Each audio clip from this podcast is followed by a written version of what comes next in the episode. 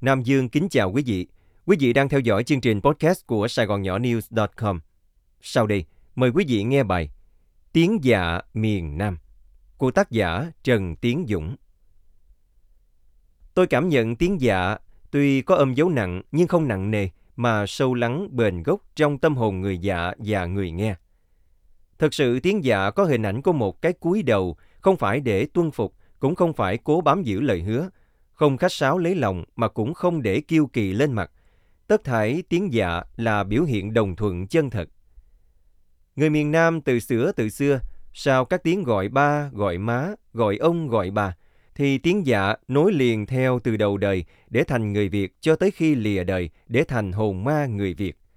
Trong cộng đồng hàng ngày nói dạ, tiếng dạ vừa như một dòng sông lớn, vừa như từng giọt nước ngấm dịu ngọt vui lòng từng người – rồi mở ra mênh mông sự hài hòa dung bồi tánh chân thật của cộng đồng.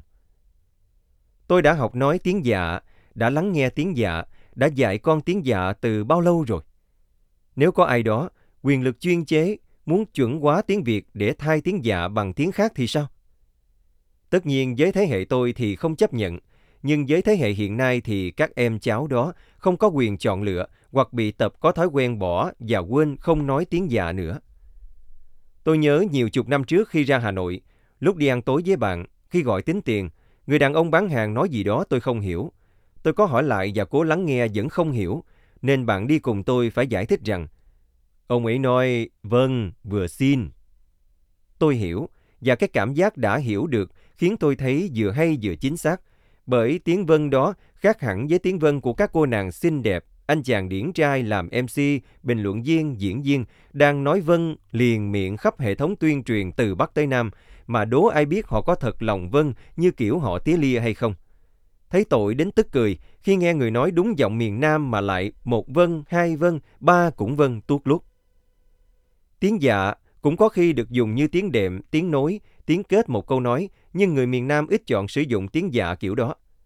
Với tôi, người thân của chúng tôi, Tiếng dạ được sử dụng bình thường, rất bình thường để biểu lộ sự đồng ý, đồng tình, đồng thuận thật lòng.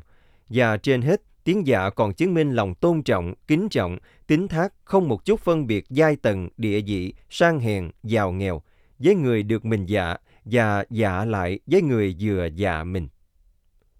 Tôi biết là trong tham vọng ngông cuồng chuẩn hóa tiếng Việt của giới cai trị, có thể một ngày nào đó em cháu tôi sẽ chỉ nói vâng với tôi.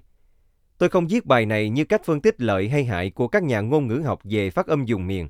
Tôi viết vì tôi thương, tôi quý, tôi tôn kính tiếng giả tôi dùng và được người dùng cho tôi. Áp đặt quyền cai trị chuyên chế cho tiếng Việt là quyền của họ. Tôi chọn thủy chung với tiếng giả là phẩm giá ý thức và tình yêu chân thành mà chúng tôi thuộc về. Bởi đến từng ngọn cỏ, nụ hoa, côn trùng của đất trời miền Nam sinh dưỡng nên chúng tôi cũng từng phút, từng giờ được con người thật lòng nói dạ cảm ơn. Quý vị vừa theo dõi chương trình podcast của Sài Gòn Nhỏ News.com cùng với Nam Dương. Mời quý vị đón nghe chương trình sau.